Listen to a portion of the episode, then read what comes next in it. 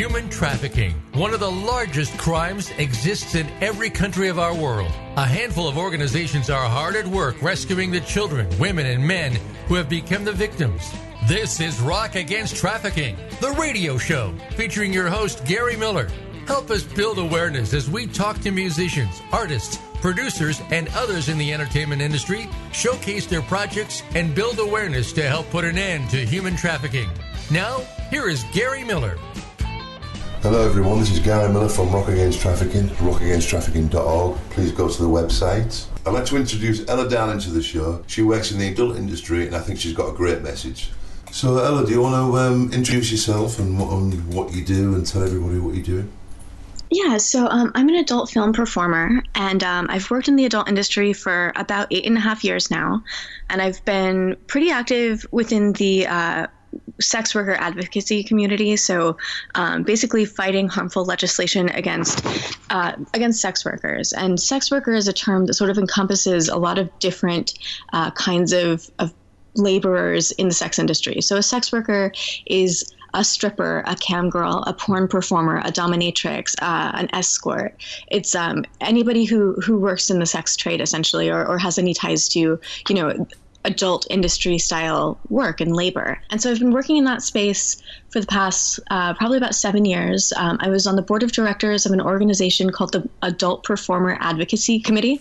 Um, I was the president of that organization for a year, and we did a lot of work to fight um, some really harmful laws that were on the 2016 ballot. And we had we've had a lot of great successes and a few you know really heart wrenching losses. But um, the current thing that my community is really focusing on right now are uh, these two laws called SESTA and FOSTA, and that's uh, Fight Online Sex Trafficking Act and Stop Enabling Sex Trafficking Act. Um, and they're two laws that are very, very similar, and they sound so good. They sound like very, very excellent causes. But unfortunately, as is the case with a lot of laws that center around sex workers, um, the way that it sounds and the way that it actually pans out for the, the community that it targets are, are very different. So essentially, in an effort to stop sex trafficking on the internet, which is a noble cause, um, this law actually puts sex workers, consensual sex workers, people who who work in this space by choice or by necessity, but still through their own agency, it puts them in, in a great deal of harm uh, to the point where there's no doubt that sex workers will die as a result of these laws. And these laws, while they purport to help victims of sex trafficking, they actually make the world more harmful for them. So on the one hand, for victims of sex trafficking, it actually pushes sex trafficking farther underground and makes it harder to find people who are trafficking people for sex or for labor or for any purposes, it makes it actually harder to target those criminals and help the people who truly need help and resources. And in the process, it also harms sex workers in that it makes it illegal to provide any kind of support for something that could be considered trafficking. Now, for the sex work community, what that means is websites where sex workers would place online advertisements for their services are now gone from the internet. So as a result, they've basically been forced into the streets to work, which is very, very dangerous. Additionally, you know, a lot of sex workers would rely on on you know private community spaces to discuss clients who are harmful to them. And I know several of my friends who are sex workers who have avoided engaging with men who have a history of abuse and brutality. Um, one woman I know even avoided a man who, um, because she had this resource online, she found out that he had actually strangled other sex workers to the point where they were hospitalized. And because of a resource like that, she was able to avoid that and, and stay safe in, in her in her work but now because of SESTA and FOSTA, those resources are no longer available. So what we see, what we've already been seeing on the internet, is men who are patrons of sex workers who are just relishing the fact that sex workers can't be as choosy and can't you know they can't vet their sources they can't check to make sure that the people they're working with are safe and not going to hurt them it's just absolutely done a lot of harm for the sex worker community. And i know that a lot of people maybe some of your listeners might not feel a sense of you know connection rapport or support for those for those workers. But the truth is these are these are largely marginalized people who are doing the work that makes the most sense for them. And if that doesn't matter to you, then perhaps the fact that these laws are absolutely ineffective to the point of being harmful and detrimental to the communities they purport to serve, like that's the really big thing that um, that you know I think a lot of people can resonate with. I've just come back from Vegas, and I had some horrific stories. There was some guy that was at a, a site and everything. What he was doing, he was waterboarding people until they passed out and then reviving them and while he was filming it. I mean, I had some horrific stories. I mean, this guy was put in prison, but now apparently he's out, and these these things have reappeared again now. So there's got to be something done about this because it's just giving people free reign to do whatever they want, and that and we've got to be vetted. It's craziness, you know. I know. That's horrifying, and uh, if if you met people who are the victims of that, I do hope that you'll pass along my love and support to them because that's absolutely unacceptable and really terrible. I mean, when I heard this story, there was one girl, she was hung up by the toes and broke all it obviously and broke all oh my god she was actually being tortured while she was passed out and she woke up while she was still being tortured and i've never heard anything like it in my whole life a lot or i don't want to say a lot but a significant number of people who are now consensual sex workers have been victims of trafficking themselves and have been you know victims in their own right and I think, you know, I'm fighting against these laws. I think they're terrible. I think they are unilaterally harmful, both to people they, you know, say they're going to help, and also to the people who are uh, affected by it, you know, on the sidelines. One of the things that the sex worker community is fighting for and advocating for is decriminalization of sex work, because what you have is you have a, you have sex workers who are afraid and unable to report crimes like that against them. Because if you go to the cops and say hey you know i was escorting and this person brutalized me well you just you just confessed to a crime.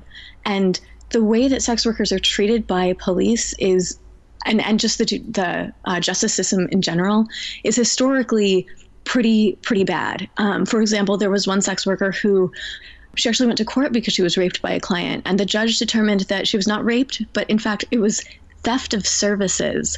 Like like this man went to a restaurant and walked out on the bill. Like that was essentially what they equated it to legally.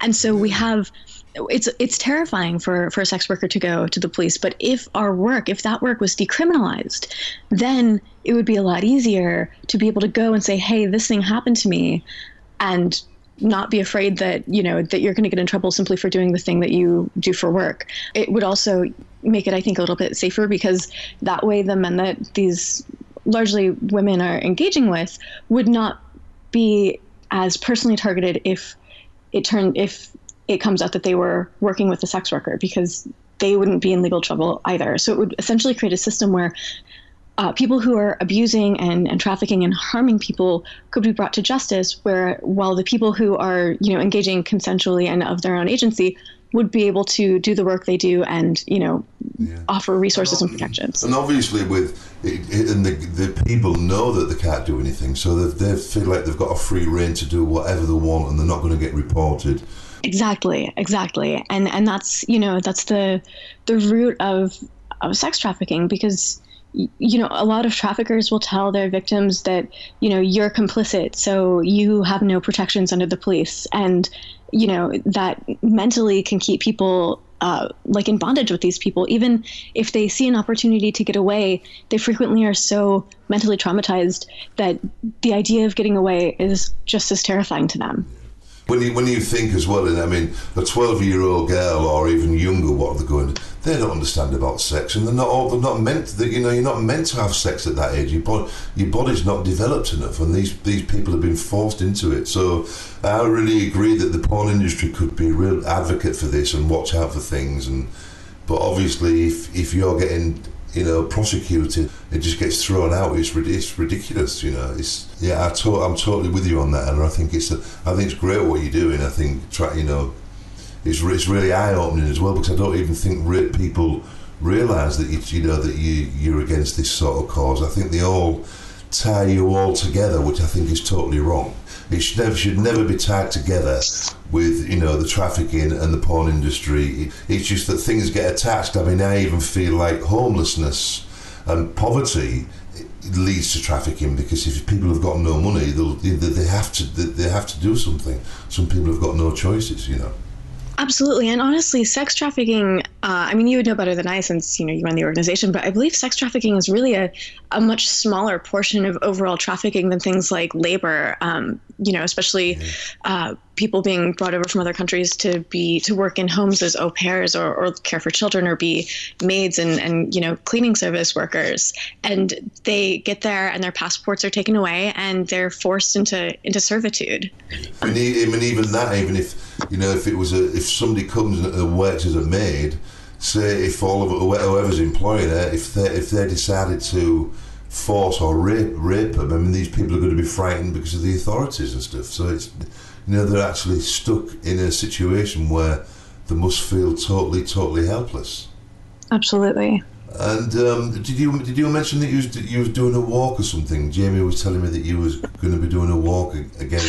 Yes. So June second, um, this Saturday is International Sex Workers Day, and in several cities across the country, um, communities of sex workers are coming together to march against SESTA and FOSTA, and basically fight for our, our lives. I mean, this is literally going to result in the death of people if we can't protect ourselves. If we can't, you know, if if people who are escorts can't vet their clients, if they can't have a community space where they can talk about the people who were physically abusive to them, then the logical conclusion is that they, I mean, we've already seen sex workers dying as a result. Yeah. Um, and everybody in the sex worker community is coming together. So I am I'm a porn performer and I have the luxury and privilege of of working in you know a site of sex work that's actually legal, but it's never like the fight is never going to be done until all of my sex worker you know brothers and sisters have the same rights and, and privileges that i do. And so um, i am going to be marching on saturday in los angeles along with uh, a lot of other people from all sides of the sex worker community um, just to to fight against this law and to have our voices be heard because it's very easy to silence sex workers. So the work that stormy daniels is doing and the the mainstream recognition and, and to some degrees respect that she's getting is i think doing a lot for the way that people perceive us. I'm not sure what is legal and what isn't legal within in the porn industry. How do they define that? There are obscenity laws that regard that are more regarding content, um, but within the industry. you have to be tested every 14 days. You have to go through a battery of STI tests for um, HIV, chlamydia, gonorrhea, syphilis, hepatitis B, hepatitis C, and trichomoniasis.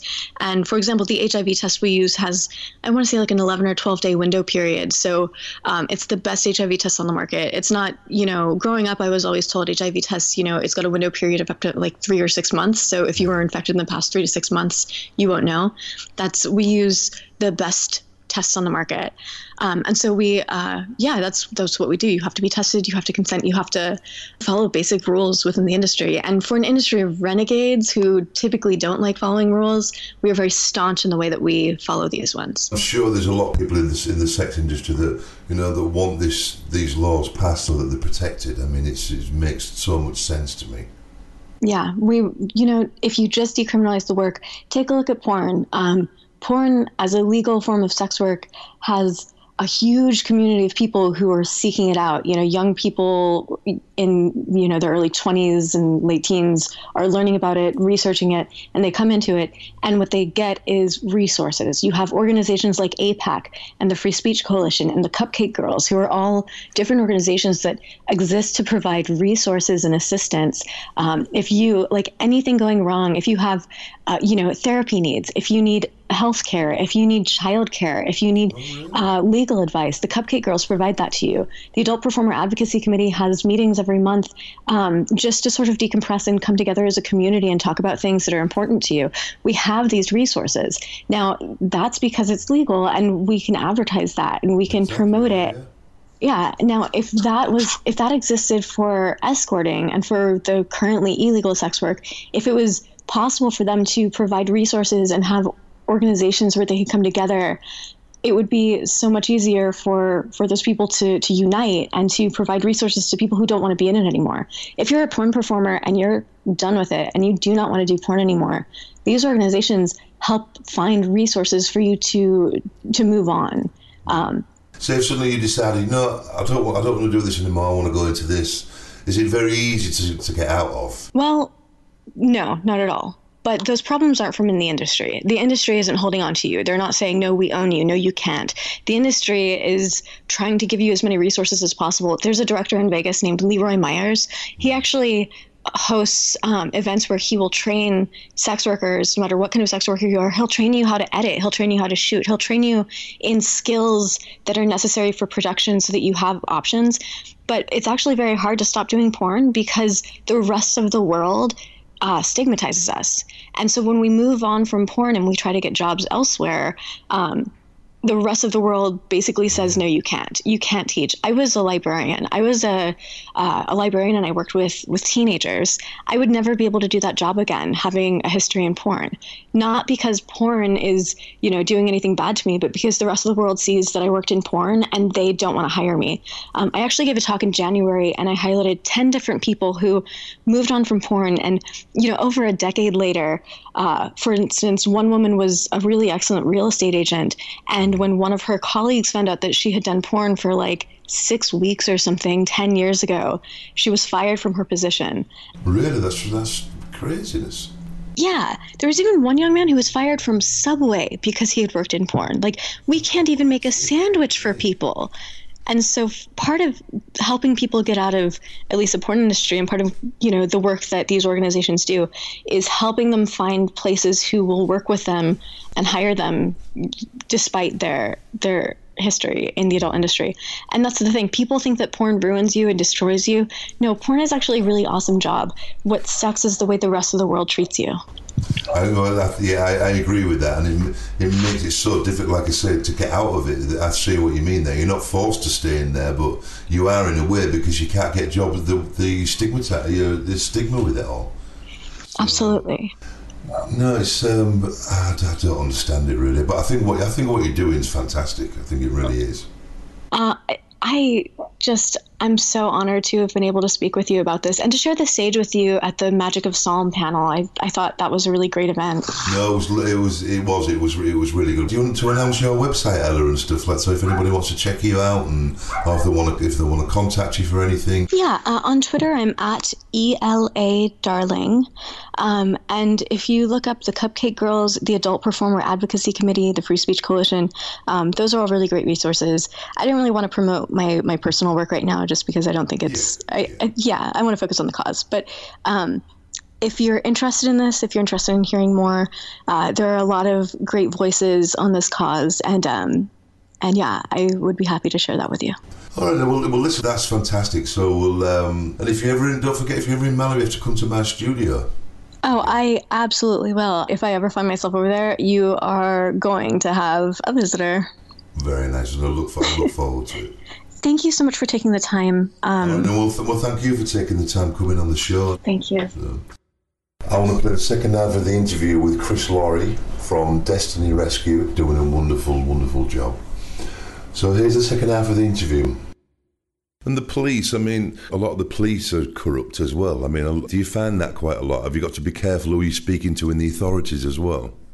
Yeah, that's that's uh, a very important subject matter, where it is much more delicate in Thailand, for example, and it depends on where the risk lies. So, if you're conducting a surveillance and a potential raid on a on a bar establishment on a KTV they call it it's like you know one of the one of the mediums through which you uh, connect or relate or uh, with the girls is through this, this KTV which is like a carry these little karaoke bars which is nothing more than a couple of chairs and a karaoke machine and a bottle of beer and that's pretty much it um, if I show you some images of some of the places that these girls are kept. It's uh, it's absolutely uh, horrific. It's not as even if they make it if they try and make it look a glamorous, warm, welcoming surroundings. I mean, from the videos that I saw of yours, I mean, just the the, the surroundings are just absolutely terrible. It's just so seedy and, and awful, yeah, you know. Absolutely horrific. And the the police, to answer the question uh, concerning the police, is um,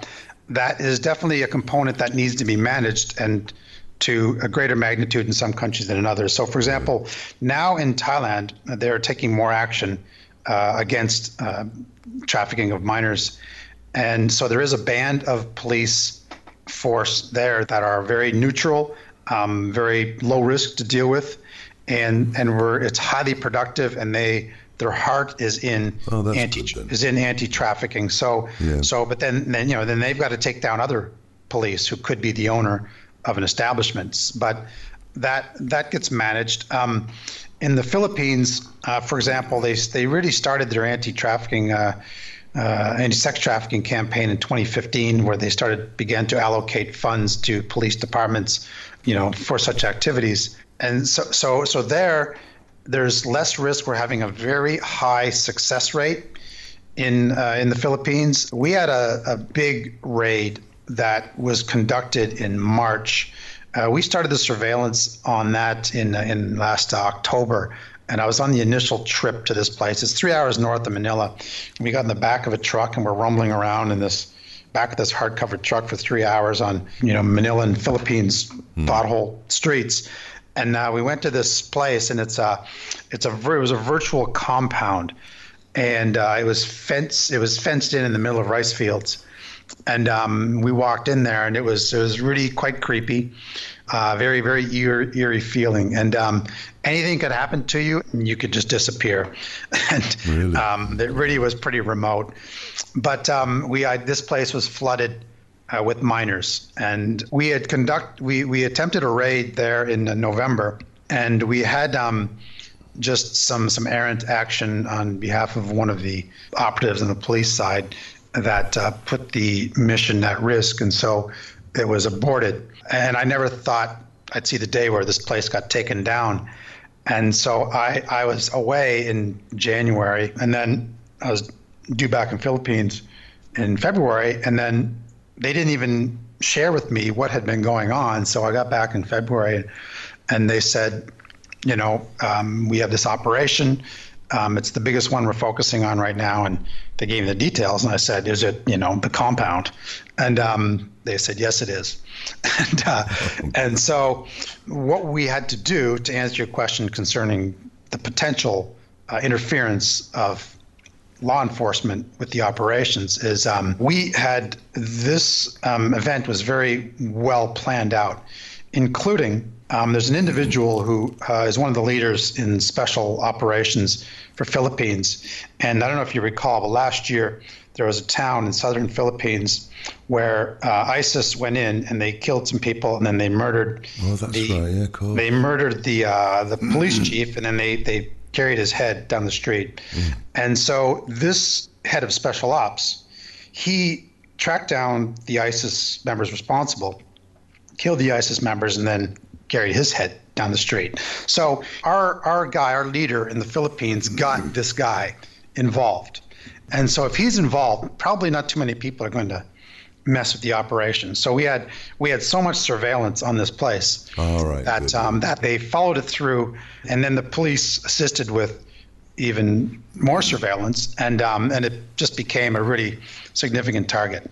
So on that particular day that we went in for the raid, we had two of our primary operatives uh, stay back and take out a member of one of the other police forces as a decoy, saying, "Okay, we're going to go out on surveillance tonight, so you're coming with us." So that way, he would know that if these two operatives are in Manila at this particular time and we're going on on surveillance, there can't be anything else going on. So we had to create a decoy to prevent any interference with the operation. So so we went up there and I'm like and I'm sitting out there and I I had already been what's called uh, what's called burnt. So um, I'm uh, what's called a burn agent, which is somebody who will go in and serve a role for the primary operatives because if you go into a scenario and you are recognized, then that's fine. Um, you are considered, you know, of a, uh, a certain type of individual with the perpetrators, and then so you're protecting the primary operative's identity, you know, by serving a purpose. So I had already been burnt in that compound. So if they saw somebody like myself walk in there, they would say something's suspicious. This guy's back. So I was out on the perimeter in a van, and I'm like, man, if, if this place gets taken down, I just I just won't believe it if they take this place down. and so sure enough, I mean, it was unbelievable. Then we got the signal, we went in, and I'm like, wow, I cannot believe this place just got secured um, and it's full of minors. And so, how many, how many minors were in that uh, approximately? Uh, they pulled out 50 plus, 50 joking, plus uh, minors, and and I'm happy if I'm ever to do a speaking engagement, live speaking engagement, I can show the images. Um, the reason why it's important to show the images of the horrific conditions that um, this situation presents is that it's important for people to really see the reality. I totally, I totally agree with you there. On, you know, so which is why, for example, the videos that we shared with you, it's important for people to see the behind the scenes and these these girls are so precious and so innocent and you know you just can't help but want to want to no you can't i mean the, the, the, problem i always i've always found because i've been i've had my organization now for five years and even now i mean when i started not i didn't meet one person that had even heard about it and every, then when I started talking about it to people, the first thing you get is, no, I don't want to know, don't tell me. And I found that very frustrating because they all want to help or say they help, but they don't want to listen, they don't want to hear what's really going on. And that's why, with Rock Against Trafficking,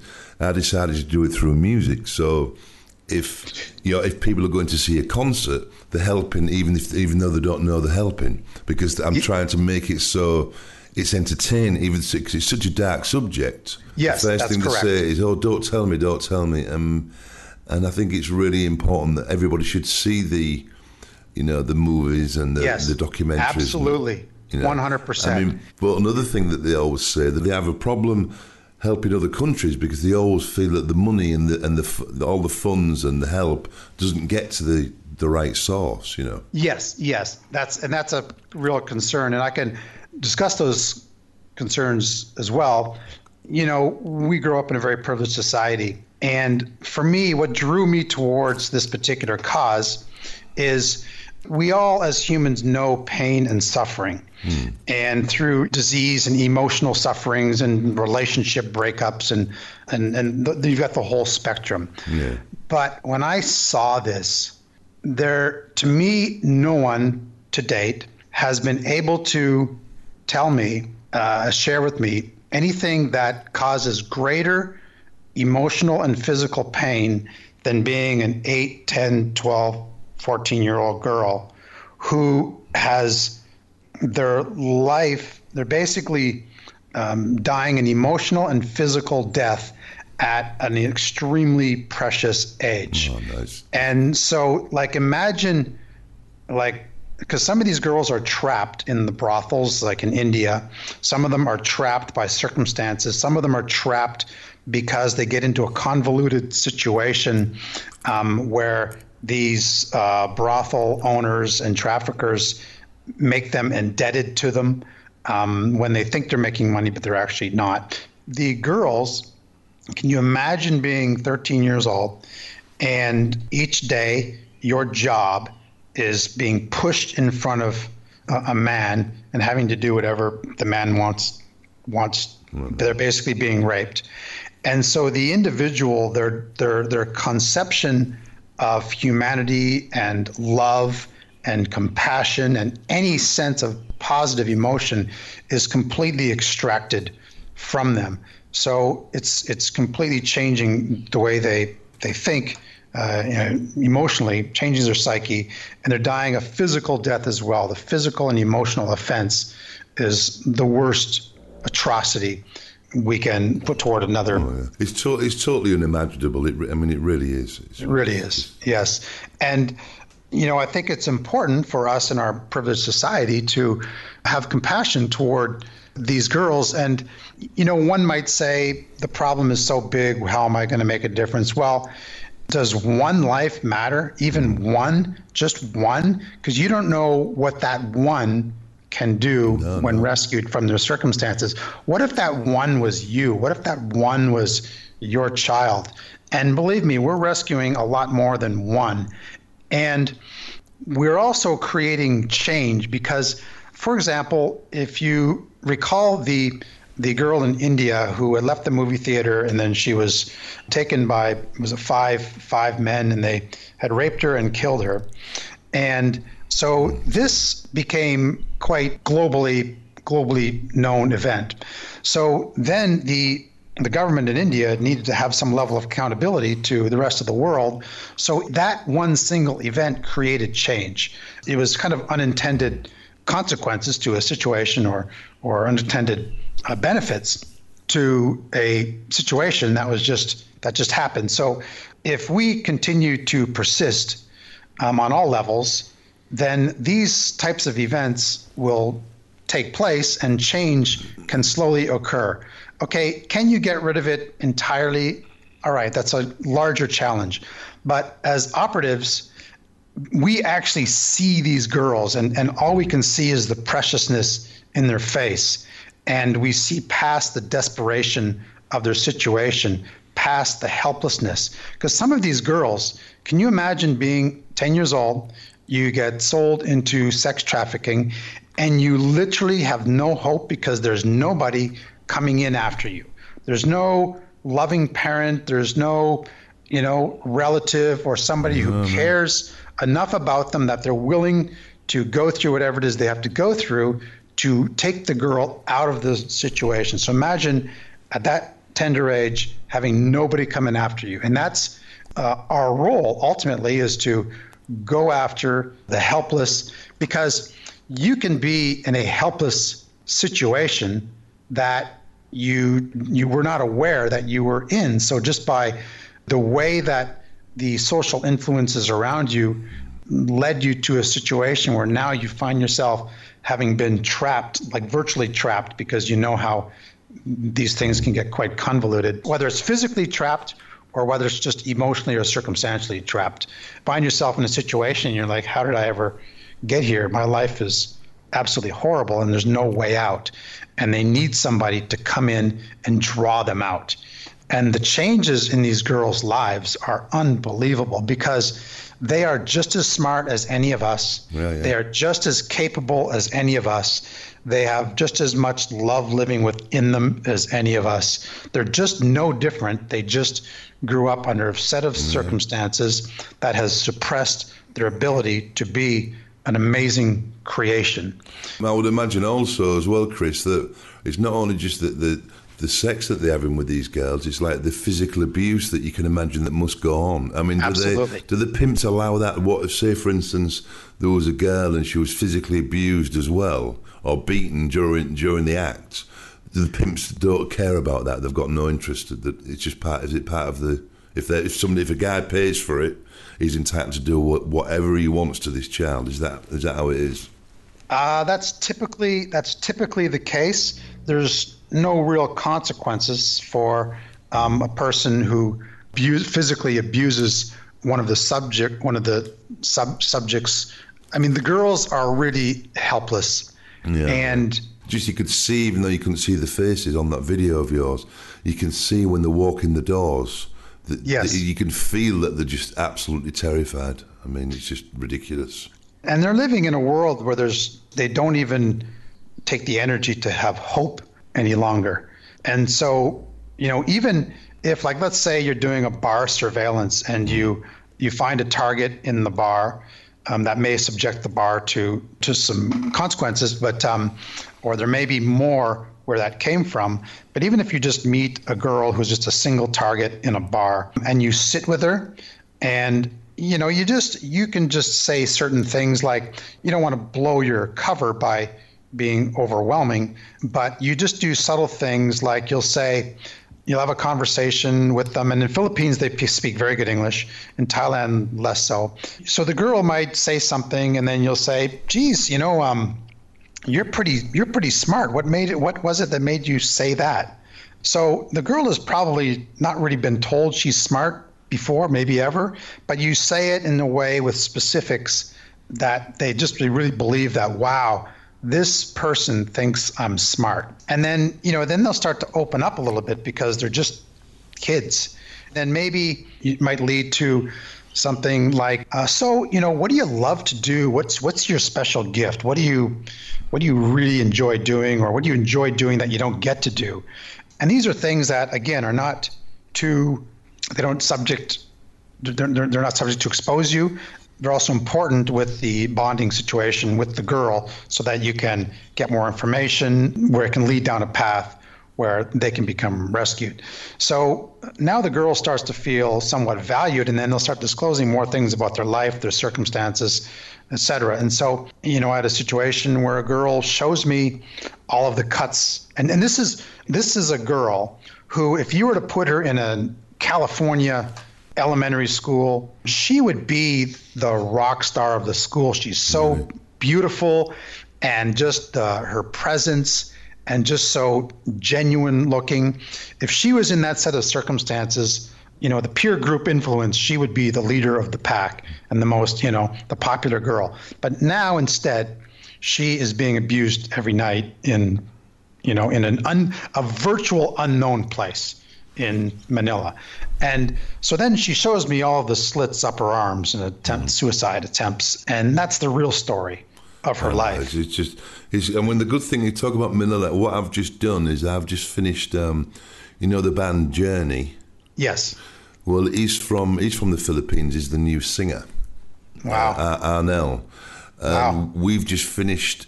In fact, I sent it off to them last night, and Journey are going to be playing this song on every concert and through the arenas, and they're going to have Rock Against Trafficking and Wait and Donate. Fantastic. So and, and, he's obviously from the Philippines, which is which is so relevant, and he really wants to help. Fantastic. So you know that's I mean that's that's the way I've tried. You know I'm trying to do it. Obviously, yes and everybody that I want to get on board, all the all the celebrities, they they all want to help, you know. So and Fantastic. they want to help. They want to help full operations. Like, I mean, my goal is do concerts, release the album, and all the proceeds go to help people like wow. you. And so, because this obviously this must cost money, and it's not it's not funded at all, you know. Yes, the um, we should connect him with our head of operations in uh, Manila, and uh, you know the story with him is, and he's in one of these videos, and I'm happy to send out these these private videos to anyone who is listening to this program that right. wants to see the videos. I'm very happy to send out that information. Um, it's very revealing on what goes on in the streets. But our leader in Philippines, for example, he's he's part Filipino, part Australian, so he can kind of play both roles, but he does everything. And so, for example, I mean, he can live on 20 to 30,000 US a year to, yeah. to, do, to do everything that he does as, as for him to survive. Um, and then the budgets will come from the organization for, you know, for raids and, and, and some surveillance and whatnot. But this guy, he, he, at Christmas time, he had to go back to Australia to try to work for a month to raise money to, to, to, to work and maybe do a few speaking engagements to raise money so that he can survive in Manila while he does his operations. And and the thing is, is these guys are so deep in their operations that they just do not have any social network as we know it. All right. So, you know, I mean they're they're Manila bound. They don't just don't have a business network. They don't have just any kind of network to draw resources from. And so this is where I want to help out as you are helping out. Yeah, yeah. You know, we just send funds specifically to the operatives. Um, and even things like last year, uh, he was using a phone that was about three to four years old and had a big pink line through it. And uh, the pink line got so wide, he said, I just had to get a new phone. But even if you've got like an old phone, uh, or laptop computer that you can donate, like um, like an like an old. We typically will use uh, Androids because they're surveillance friendly. Yeah. Um, but even if you've got like a, a decent phone that you know could be useful, because we've got operatives that we pay five hundred dollars a month, like local guys that we yeah. pay on the front lines, pay them about 500 bucks a month, and they can't afford a phone, and they're on their own. They're on their own. The, the organization does not buy them a phone. So so funds donated to Destiny Rescue, the organization, oh, goes for that goes that, those funds go to operations. So it goes to the recovery homes, goes to uh, you know all the aspects of more like a lot of the recovery journey, um, as well as funding funding stings and funding some surveillance. So where the operatives are not paid a salary at all. So the only salaries that are paid are like a monthly stipend.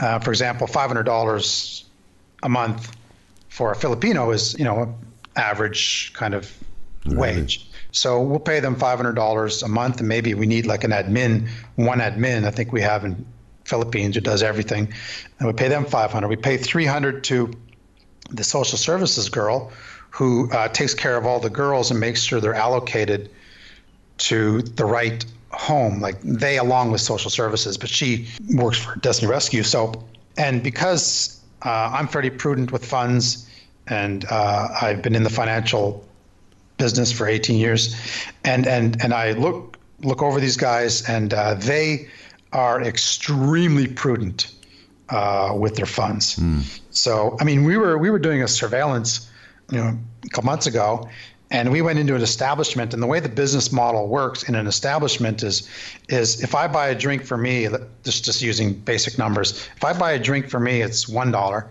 Mm. but the girls are supposed to get as many drinks bought for them as possible which encourages them to drink. So it's five so if i buy a drink for the girl it's five dollars and she gets a ticket. So so she has to sell x number of drinks per week. Otherwise they take it out of her pay. Okay, so so we went into surveillance in this one place, and um, we and it was there was a good number of targets, and we were on like the second drink, and and almost says. Uh, we got to get out of here because it's seven bucks. It's too much. It's too expensive to buy a drink for the girl. So we can't stay long. Just get the information, and so you know there's certain information that we will that we need to get by before we leave um, information from the girls. And um, he says get the information and let's get out of here. We can't we can't stay here. It's just it's not within the budget.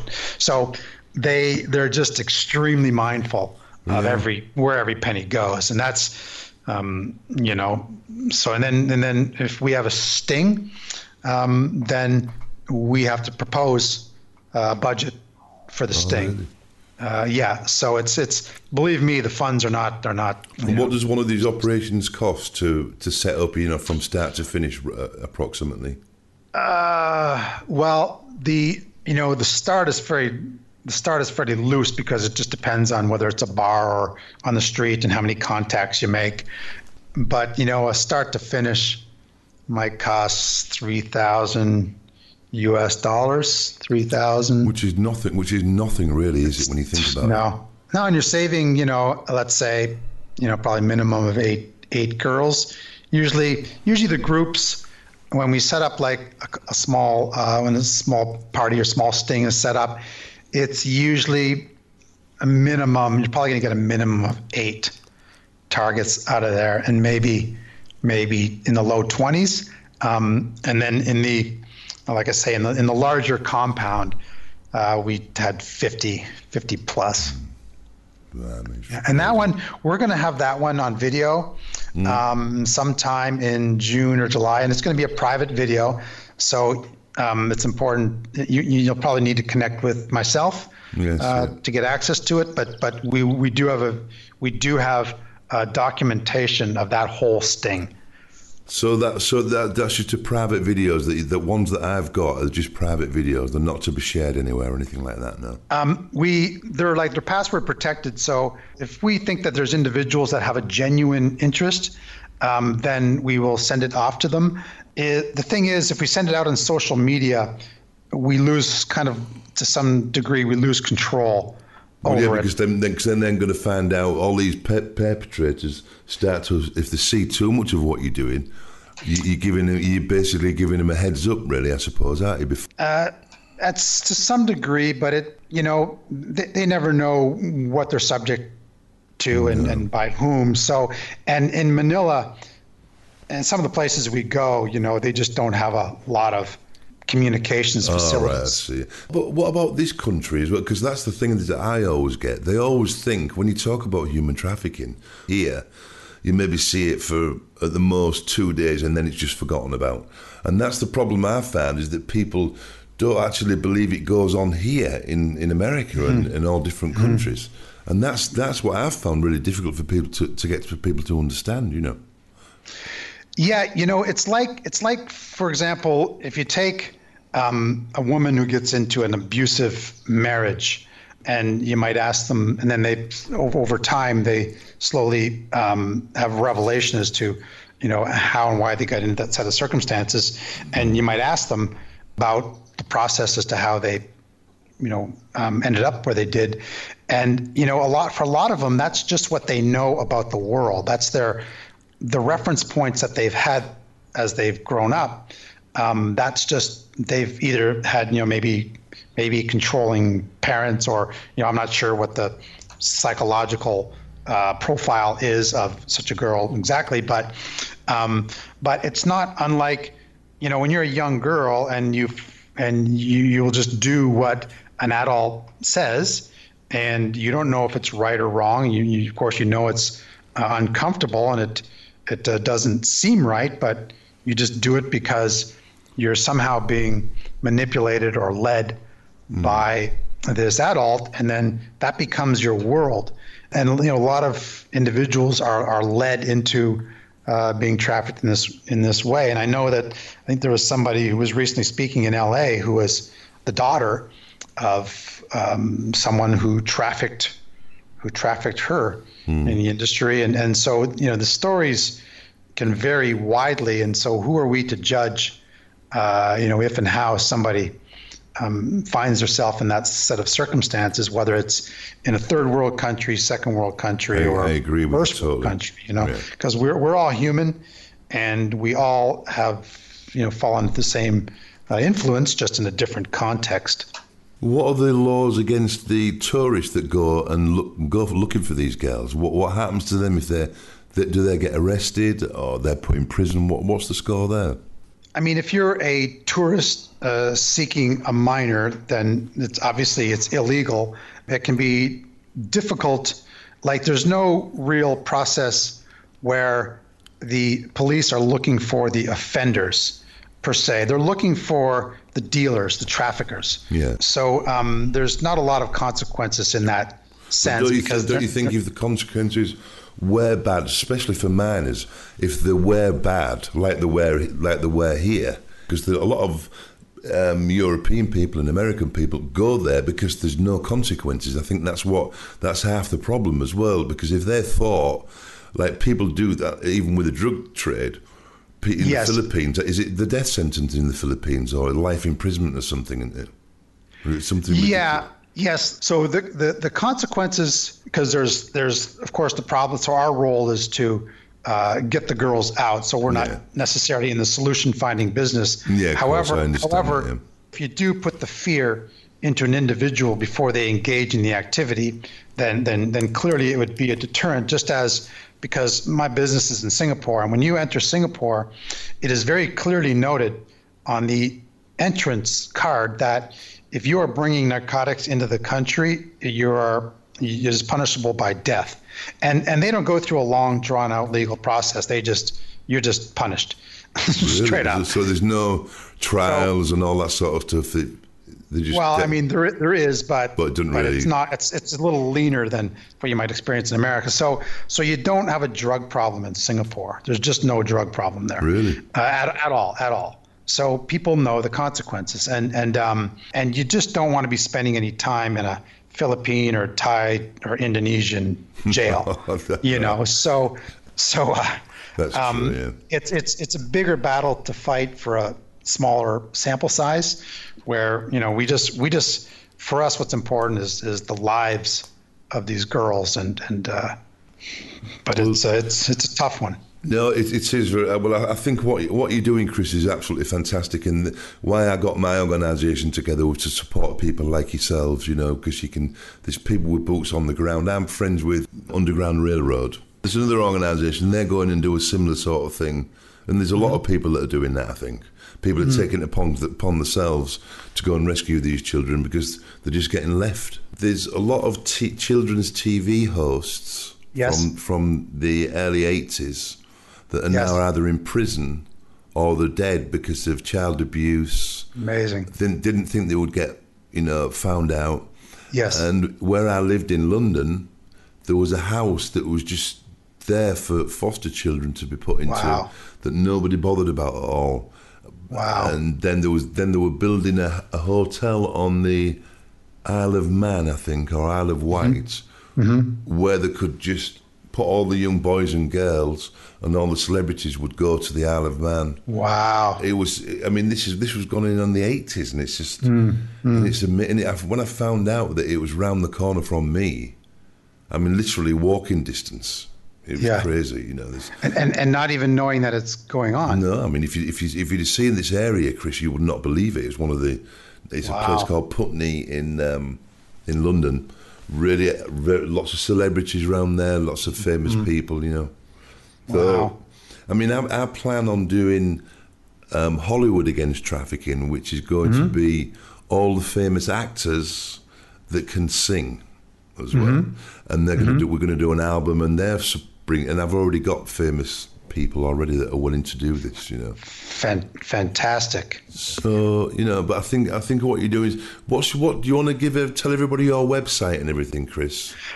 Um, the website of the organization. So there's so there's two things I want to point out. Is there's the organization, and then um, we are the operatives, and um, so the operatives they have to fund themselves. So the organization does, is not legally allowed to give the operatives, the operatives staff, um, the volunteer operatives, uh, any funds, and and all of our primary operatives that work 24 and 7 they are um, they are on their own coin.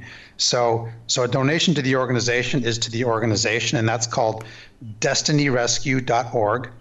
Um, just spelled as it sounded sounds. Um, D E S T I N Y R E S C U E dot org.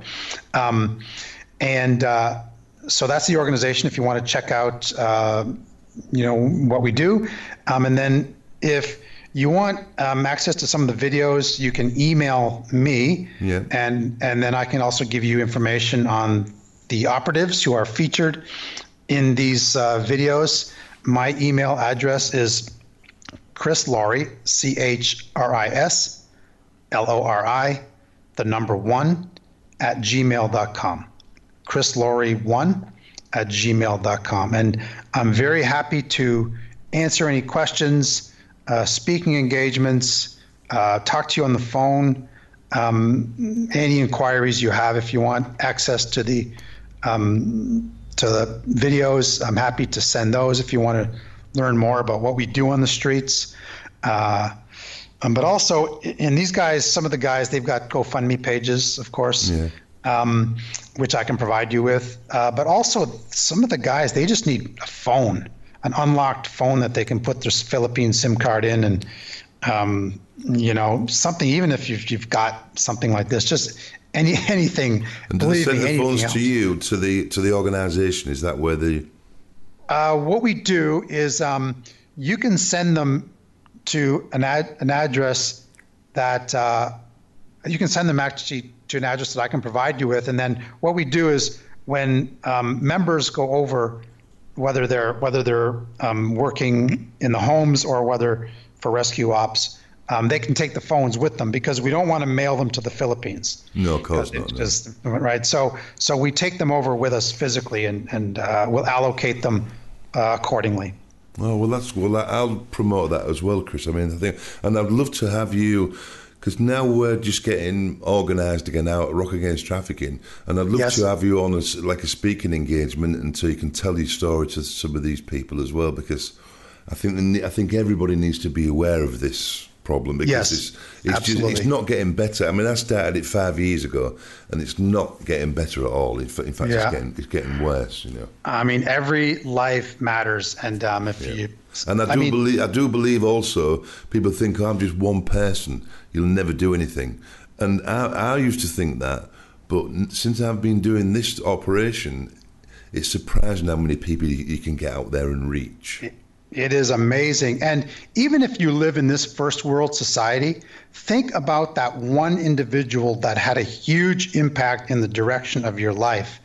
And um, so imagine that, but you are living in a six foot by four foot room, sleeping on a floor with ants crawling all over you. Literally, I I have the pictures.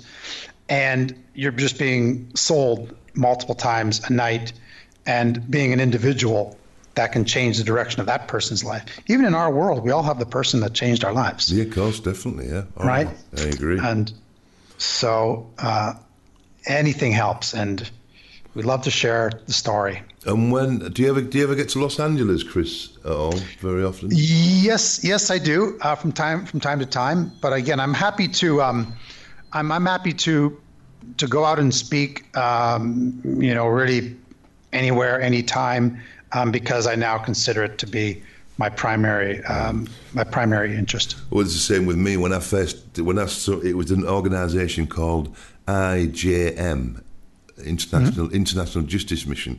There's yes, some, yes. Are you familiar with them?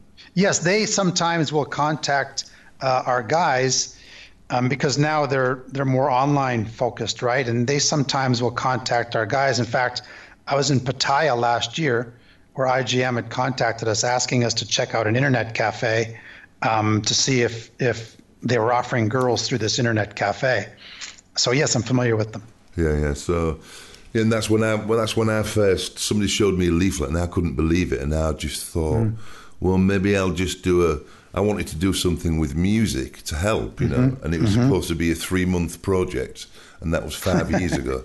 yeah, it's one. It's one of those. It's one of those things where once you get in, once you get into it and you learn about it, yes, it's not yep. something that you can just do yes. and walk away from. I don't think it's the same with me, with um, you know my new companies and that. It's all to do yes. with music and entertainment and movies and sporting people, and they're to me the biggest influences in the human race, really. You know, everybody loves yes. celebrities in every country.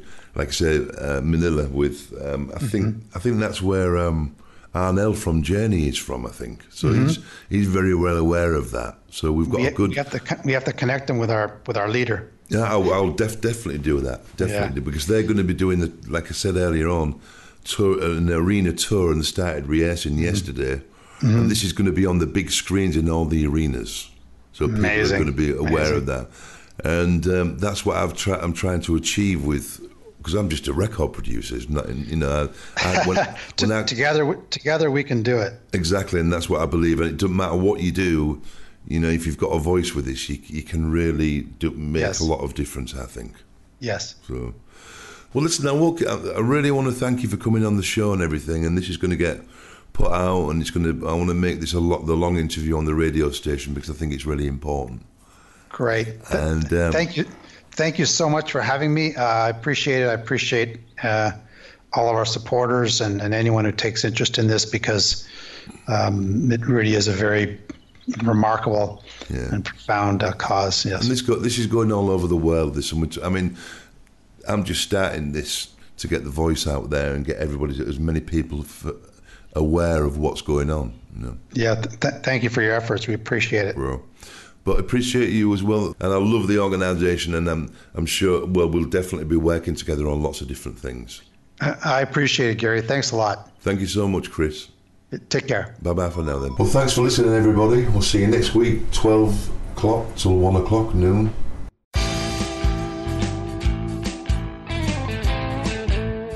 Thank you for listening this week to Rock Against Trafficking. The mission of Rock Against Trafficking, a 501c3 nonprofit organization, is to bring awareness and to combat global human trafficking through the power and influence of music, the arts, and entertainment. Join Gary Miller again live next Thursday at 3 p.m. Eastern Time and noon Pacific Time for another program on the Voice America Influencers channel. For more information about Rock Against Trafficking, visit rockagainsttrafficking.org.